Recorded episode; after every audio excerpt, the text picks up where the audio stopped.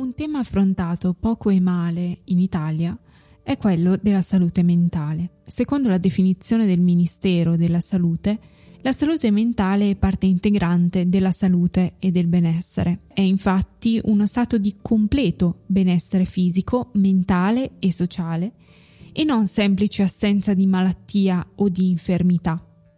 Alcuni gruppi sociali sono più esposti al problema della salute mentale perché, sempre secondo l'OMS, la salute mentale è influenzata da una serie di fattori socio-economici.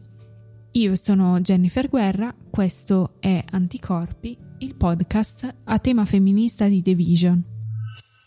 La salute e il benessere mentale non sono solo determinati da fattori individuali come la capacità di gestire le proprie emozioni, ma anche da fattori ambientali e sociali come quelli culturali, economici, politici. In particolare quello che ci interessa affrontare oggi in questa puntata è il tema dello stigma. Le ricerche suggeriscono che gli individui LGBTQ devono affrontare delle disparità di salute collegate allo stigma sociale, alle discriminazioni e talvolta al rifiuto dei loro diritti civili e umani se confrontati con le persone etero, le persone LGBTQ sono tre volte più inclini ad avere una situazione di disagio mentale. Sono quattro volte più esposti al rischio di tentare il suicidio e all'autolesionismo. Si stima che il 65% delle persone trans abbia avuto pensieri suicidiari. Le persone della comunità LGBTQ sono 2,5 più volte inclini all'abuso di sostanze, alla depressione e all'ansia. A questo si aggiunge il comportamento e l'atteggiamento nei confronti della cura. Più di una persona eh, LGBTQ su 5 non parla delle proprie abitudini sessuali con il proprio medico e circa il 30% delle persone transgender posticipa, se non evita del tutto, di rivolgersi alla sanità quando sta male. Proprio su quest'ultimo punto guardiamo quanti si curano quando hanno un disagio psicologico. Prendiamo il nostro paese. Si stima che siano eh, più di 17 milioni gli italiani con problemi di salute mentale ma solo una percentuale che va dall'8 al 16% decide di incontrare un professionista. La somma quindi è abbastanza facile da fare. Le persone della comunità LGBTQ sono già esposte a uno stigma fortissimo per il loro orientamento sessuale e la loro identità di genere e lo stigma attorno al disagio psichico è altrettanto forte. Spesso infatti si associa l'idea della malattia mentale alla pericolosità sociale, oppure la si attribuisce alla pigrizia o alla debolezza della singola persona. Le malattie mentali non vengono considerate vere malattie. Quando una persona che ha un problema di salute mentale esprime il suo bisogno di essere curato, le persone intorno a lei eh, tendono a dire frasi come ma esci un po' di casa, vedrai che si risolve tutto, tirati un po' su o una brutta giornata capita a tutti o cose del genere. È un po' come se eh, noi avessimo la polmonite, andassimo dal dottore e il dottore ci dicesse, dandoci una bella pacca sulla spalla, dovresti provare a trovarti una ragazza, magari ti passa. Se a questo si aggiunge il fatto che le persone gay, lesbiche, bisessuali e trans sono spesso più isolate, discriminate e più inclini ad avere problemi di salute mentale, si capisce che sono soggetti particolarmente esposti. C'è poi un'altra questione molto importante che non si può tralasciare, ovvero che l'omosessualità e l'identità di genere diversa da quella cisgender è sempre stata associata alla malattia mentale e trattata in maniera patologizzante. Per anni l'omosessualità è stata variamente considerata. In alcune epoche storiche e in alcuni contesti sociali era una pratica comune e socialmente accettabile in altre invece è diventata un vizio oppure un peccato contro la religione e in altre ancora, per lunghissimo tempo, è diventata un crimine.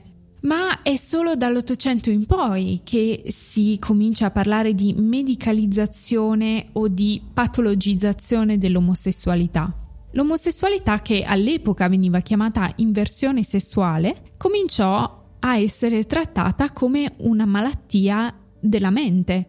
In particolare il medico tedesco Richard von Kraft-Ebing nel eh, 1886 scrisse un manuale intitolato Psicopatia sexualis, in cui descriveva l'inversione sessuale, cioè l'omosessualità, nei termini di una malattia neurologica degenerativa.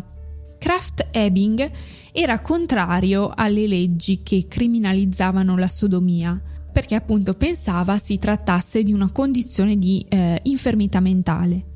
Ma i suoi studi eh, contribuirono a eh, stigmatizzare l'omosessualità in senso patologizzante, cioè come una malattia.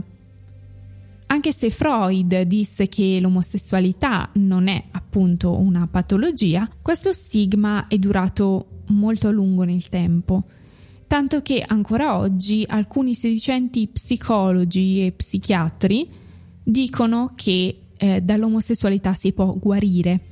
Nel 1952 l'omosessualità fu inserita nel manuale diagnostico statistico eh, dei disturbi mentali dell'APA, l'American Association of Psychology, dove eh, è rimasta fino al 17 maggio del 1990.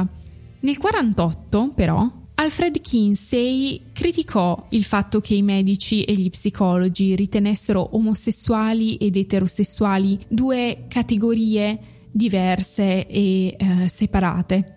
E per questo introdusse una scala che è ancora oggi nota come scala Kinsey, che introdusse per la prima volta un livello di gradualità Altri studi contribuirono a far cambiare idea alla comunità scientifica, assieme ovviamente ai movimenti di liberazione degli anni 70 e 80 che portavano invece delle argomentazioni di tipo sociale nel 73 l'APA decise di derubricare l'omosessualità dal DMS, anche se la cosa non si eh, verificò subito, ma ci fu un lungo processo che portò appunto alla definitiva derubricazione dell'omosessualità come malattia mentale nel 1990. Per quanto riguarda la transessualità, il discorso invece è ancora in parte aperto. Se è vero che il 19 giugno 2018 l'OMS ha rimosso la transessualità dalla categoria dei disordini mentali dell'International Classification of Diseases, spostando il disturbo di identità di genere tra le malattie del corpo e eh, questo l'ha fatto per garantire l'accesso alle terapie che sono necessarie per eh, completare il percorso di transizione, Tuttavia la transessualità è ancora inquadrata in un contesto patologizzante. E in Italia, tra l'altro, è ancora necessario passare dall'approvazione di uno psicologo o di uno psichiatra per avere accesso alla terapia ormonale. Il disagio psicologico porta con sé un grande stigma che va combattuto. E il modo migliore di farlo è informarsi, Capire cosa significa vivere con un disturbo mentale, leggere, studiare, informarsi, utilizzare un linguaggio corretto e cercare di lasciare da parte i nostri pregiudizi.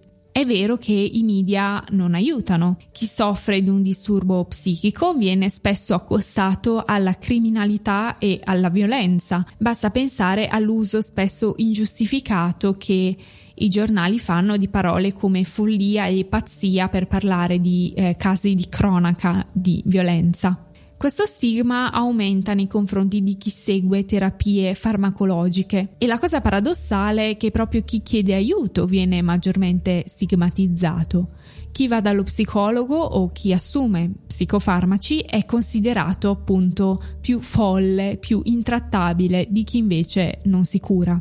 Ancora molti sono convinti che le malattie mentali siano innate o incurabili e questo porta anche chi ne soffre a diffidare dal rivolgersi a uno specialista.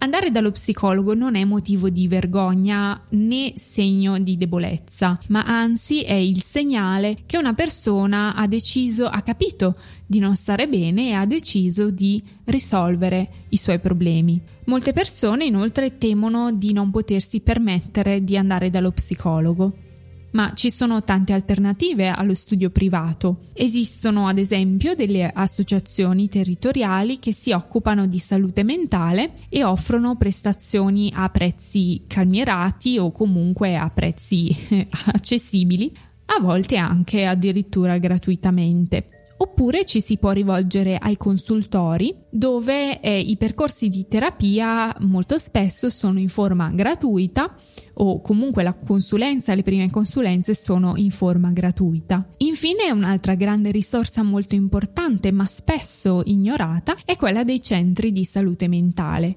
I centri di salute mentale si trovano in ogni città e sono gestiti da psichiatri, psicologi, assistenti sociali e personale sanitario e aiutano chiunque si trovi in una situazione di eh, disagio psicologico. In questi ultimi mesi il ruolo degli psicologi e degli psichiatri è stato messo in discussione anche a causa di eh, casi di cronaca come quello di Bibbiano, che è diventato il cavallo di battaglia della propaganda leghista. I professionisti della salute mentale vengono così dipinti come dei manipolatori, sadici manipolatori che eh, sono mossi da chissà quali interessi privati economici e sono pronti ad approfittarsi della vulnerabilità delle persone che assistono. Questo, combinato con il pregiudizio secondo cui siamo tutti un po' psicologi, alla fine eh, genera quella demonizzazione del disagio psichico che crea una diffidenza nei confronti della professione. Ma voi vi fareste operare una gamba dal vostro vicino di casa? Certamente no. La salute mentale è parte del benessere di tutto il corpo e per questo dobbiamo prendercene cura fidandoci di chi può aiutarci a stare meglio. Oggi ho pensato di lasciare spazio a un'associazione L'associazione Asterisco, associazione culturale con sede a Cormano in provincia di Milano, fondata da sei psicologi che ha lo scopo di promuovere il benessere psicologico e sessuale attraverso la valorizzazione delle diversità e delle complessità, lavorando per ridurre gli stereotipi e per diffondere la cultura psicologica. Tutto questo lo fanno attraverso eventi, convegni, sostegno psicologico, divulgazione scientifica e ricerca. A parlarcene c'è la dottoressa Chiara De Bella, psicologa clinica e sessuologa, nonché vicepresidente dell'associazione. Ciao Chiara. Ciao. Allora, eh, inizierei chiedendoti che cos'è, che cosa fa l'associazione Asterisco. L'associazione Asterisco è un'associazione culturale che ha sede a Cormano, a nord di Milano. Eh, siamo un gruppo di sei tra psicologi e dottori in psicologia il nostro obiettivo è quello di promuovere il benessere psicologico e sessuale e noi siamo convinti che per fare ciò dobbiamo anche lavorare per superare stereotipi e pregiudizi. Quindi cerchiamo un po' di unire quella che è la psicologia clinica con la psicologia sociale. E perché l'associazione si chiama Asterisco? Uh, cercavamo un nome e un simbolo il più inclusivo possibile. E allora l'asterisco è quel simbolo che si mette alla fine delle parole per poter togliere il genere dalle parole, per cui invece di mettere A barra O si mette si un mette asterisco. Uh, e quindi quello è il simbolo più inclusivo per uh, evitare di uh, includere o considerare ecco, solo i due generi. inoltre l'asterisco è un simbolo che si può usare come per rimandare alla nota a piedi pagina, quindi è anche un approfondimento. E un tema di cui vi occupate in modo particolare, specifico, è quello del minority stress. Sì. E ci spiegheresti che cos'è questo minority stress?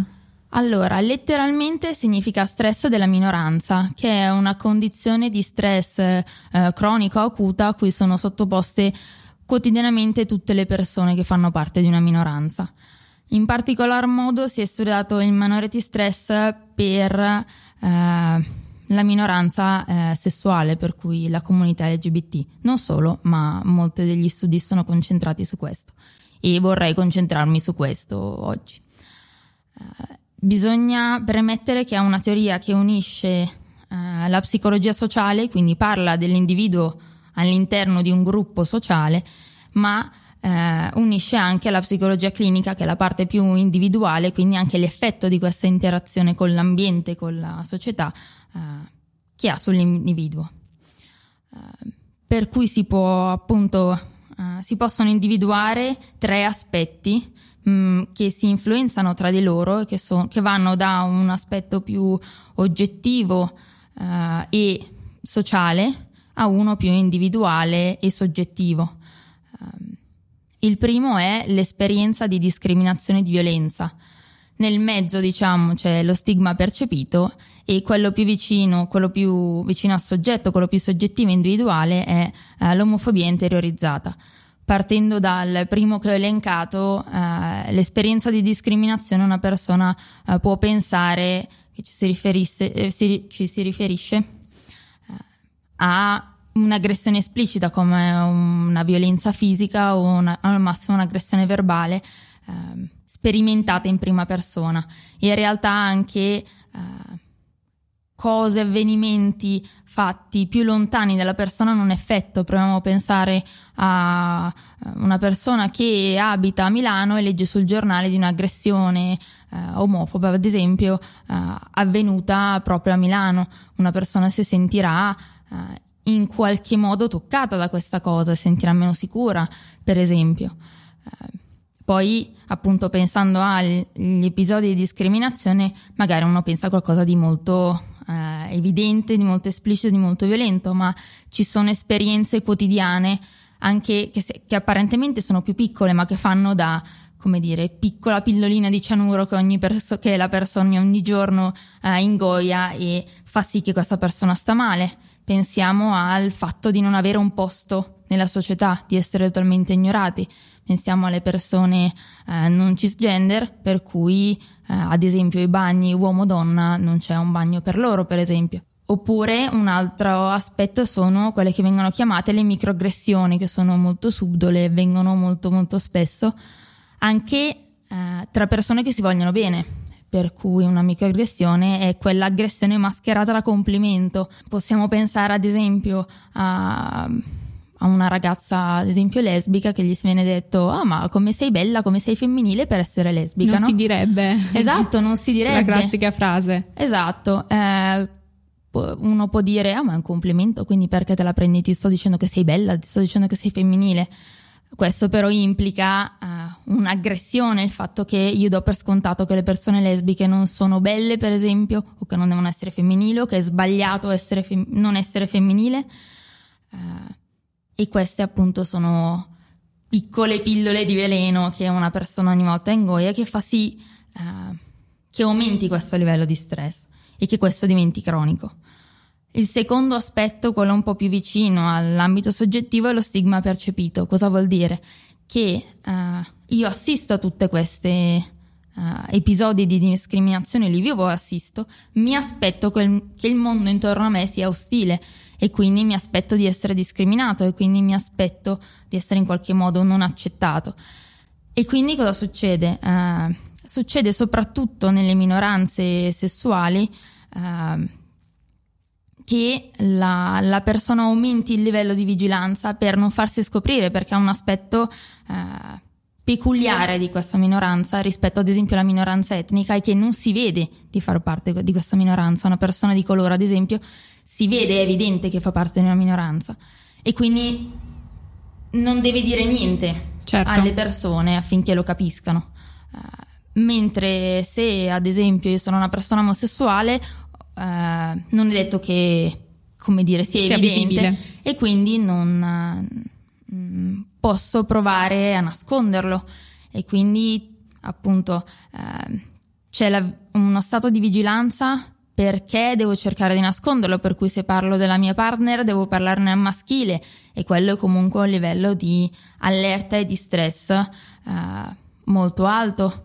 Oppure eh, la paura di essere in determinati ambienti perché non si sa se saranno accoglienti o meno e quindi eh, la, l'essere vivere costantemente nella paura e eh, nel timore di essere in qualche modo attaccati o discriminati. Un altro aspetto importante è che eh, la persona LGBT eh, cresce normalmente in una famiglia eteronormativa, per cui se la minoranza etnica eh, genera- la persona che fa parte della minoranza etnica generalmente cresce in una famiglia eh, che fa parte della stessa minoranza e che quindi lo sosterrà, eh, saprà che cosa vive, saprà anche consigliarlo, saprà sostenerlo, saprà come sostenerlo.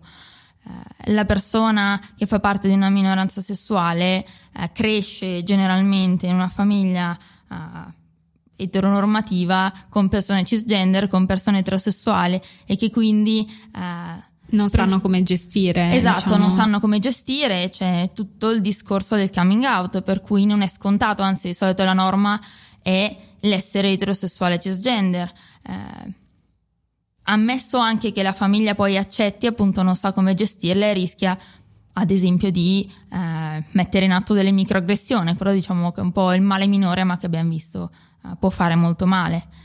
Eh, un terzo aspetto è l'omofobia interiorizzata eh, che è l'aspetto, eh, come dire, più problematico, nel senso che cosa succede con l'omofobia interiorizzata?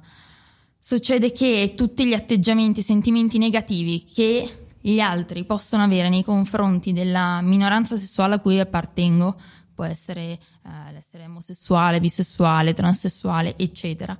Eh, le interiorizzo, le faccio mie, quindi penso di me stessa, ad esempio, di eh, essere in qualche modo mh, sbagliata, di essere sporca, di essere in qualche modo perversa, di essere malata, di essere tutta una serie di cose. Per cui proviamo a pensare anche solo l'effetto che può avere il pensare a tutte queste cose di noi stessi, ha un effetto devastante. Per cui eh, nel momento in cui si arriva a questo livello, eh, questo diciamo che è l'aspetto che più intacca la salute mentale della persona. Per cui eh, se io penso di essere sbagliato, se penso di non essere degno, se penso di essere sporco, se penso di essere appunto perverso, eh, allora la, la, mia autostima sarà, sarà a terra. Eh, ci sono nelle persone che, ha, che, hanno un alto livello di omofobia interiorizzata anche un alto livello di sintomi di depressione, di ansia uh, attacchi di panico, disturbi alimentari, insomma. E un altro aspetto uh, molto problematico è anche l'ideazione suicidaria, i tentati suicidi, che uh, soprattutto in un periodo così vulnerabile per questo aspetto come può essere l'adolescenza, questo rappresenta un grande problema. E cosa, cosa deve fare una persona che sente di avere un disagio psicologico? e una persona anche che sta vicino a questa persona, cioè se io mi accorgo che una persona a me cara ha un disagio psicologico, cosa posso fare per aiutarla? Allora, per quanto riguarda la persona che fa parte della minoranza, eh, sicuramente un modo per coltivare la propria resilienza, che è la capacità di superare il trauma, di trovare un nuovo equilibrio dopo trauma e stress in questo caso. Eh, è ad esempio fare gruppo il fatto che esistano delle comunità eh, LGBT è un aspetto molto positivo, un aspetto protettivo eh, per questi disagi psicologici. Eh, prima di tutto perché si è accanto delle persone che generalmente non, eh, non discrimineranno e quindi si sentirà in un luogo sicuro. Uh, si può in qualche modo coltivare la propria identità, cosa che chi eh, presenta omofobia interiorizzata non fa perché la disprezza la propria identità, la rifiuta, eh, questa identità può essere coltivata all'interno dei gruppi. Ho persone che sanno come sostenermi perché, e capiscono cosa vivo. Inoltre alimenta un altro aspetto che è appunto il, l'orgoglio di far parte di quella minoranza, anche il Pride, la sfilata che ogni anno, le sfilate che ogni anno vengono fatte eh, nelle varie città, hanno questa importanza, il fatto di eh, poter essere orgogliosi di se stessi, della propria identità. Con omofobia interiorizzata questa cosa viene distrutta e questo ha un, ha un effetto devastante sulla, uh, sulla mente della persona. Nel momento in cui riesco ad accettare la mia identità ed essere orgogliosa, uh, allora riesco anche a stare meglio con me stessa, a superare tutti quelli, eh, quei, quel disagio psicologico che mi porto dietro a causa di questo stress. Chiaramente nel momento in cui si, mm, si hanno dei sintomi eh, davvero invalidanti o comunque eh, si ha una, eh, come dire, un effetto grave sulla vita della persona, eh, è giusto rivolgersi a uno specialista per trovare il giusto supporto e superare determinati momenti. Per quanto riguarda chi sta vicino a queste persone, quindi si presuppone persone che gli vogliono bene, eh, il primo consiglio è quello di studiare, studiare, studiare, studiare, informarsi, sospendendo però il giudizio. Noi viviamo in una società, in un ambiente che ci dà delle idee sbagliate, completamente sbagliate rispetto a quello che è il genere, l'identità di genere, l'orientamento sessuale. Quindi tutte le cose che noi diamo per scontato molto probabilmente sono sbagliate. Uh, quindi provare a essere disposti a smontare un po' gli schemi mentali attraverso cui noi leggiamo il mondo è già un grosso passo avanti. Nell'informarsi c'è anche l'ascoltare l'altra persona per cui l'essere disposto anche a credere quello che dice l'altra persona. Sembra scontato, ma non lo è. Uh, il dire io mi sento in questo modo, io provo queste cose, anche se sembrano cose assolutamente fuori dalla realtà, fidarsi. È l'esperienza di un altro e non è detto che sia la nostra stessa esperienza. Una cosa che si può dire in modo particolare ai genitori è quello di non pensare di essere sbagliati, di aver sbagliato qualcosa, non c'è niente di sbagliato in una identità sessuale che non sia quella eterosessuale uh, e cisgender.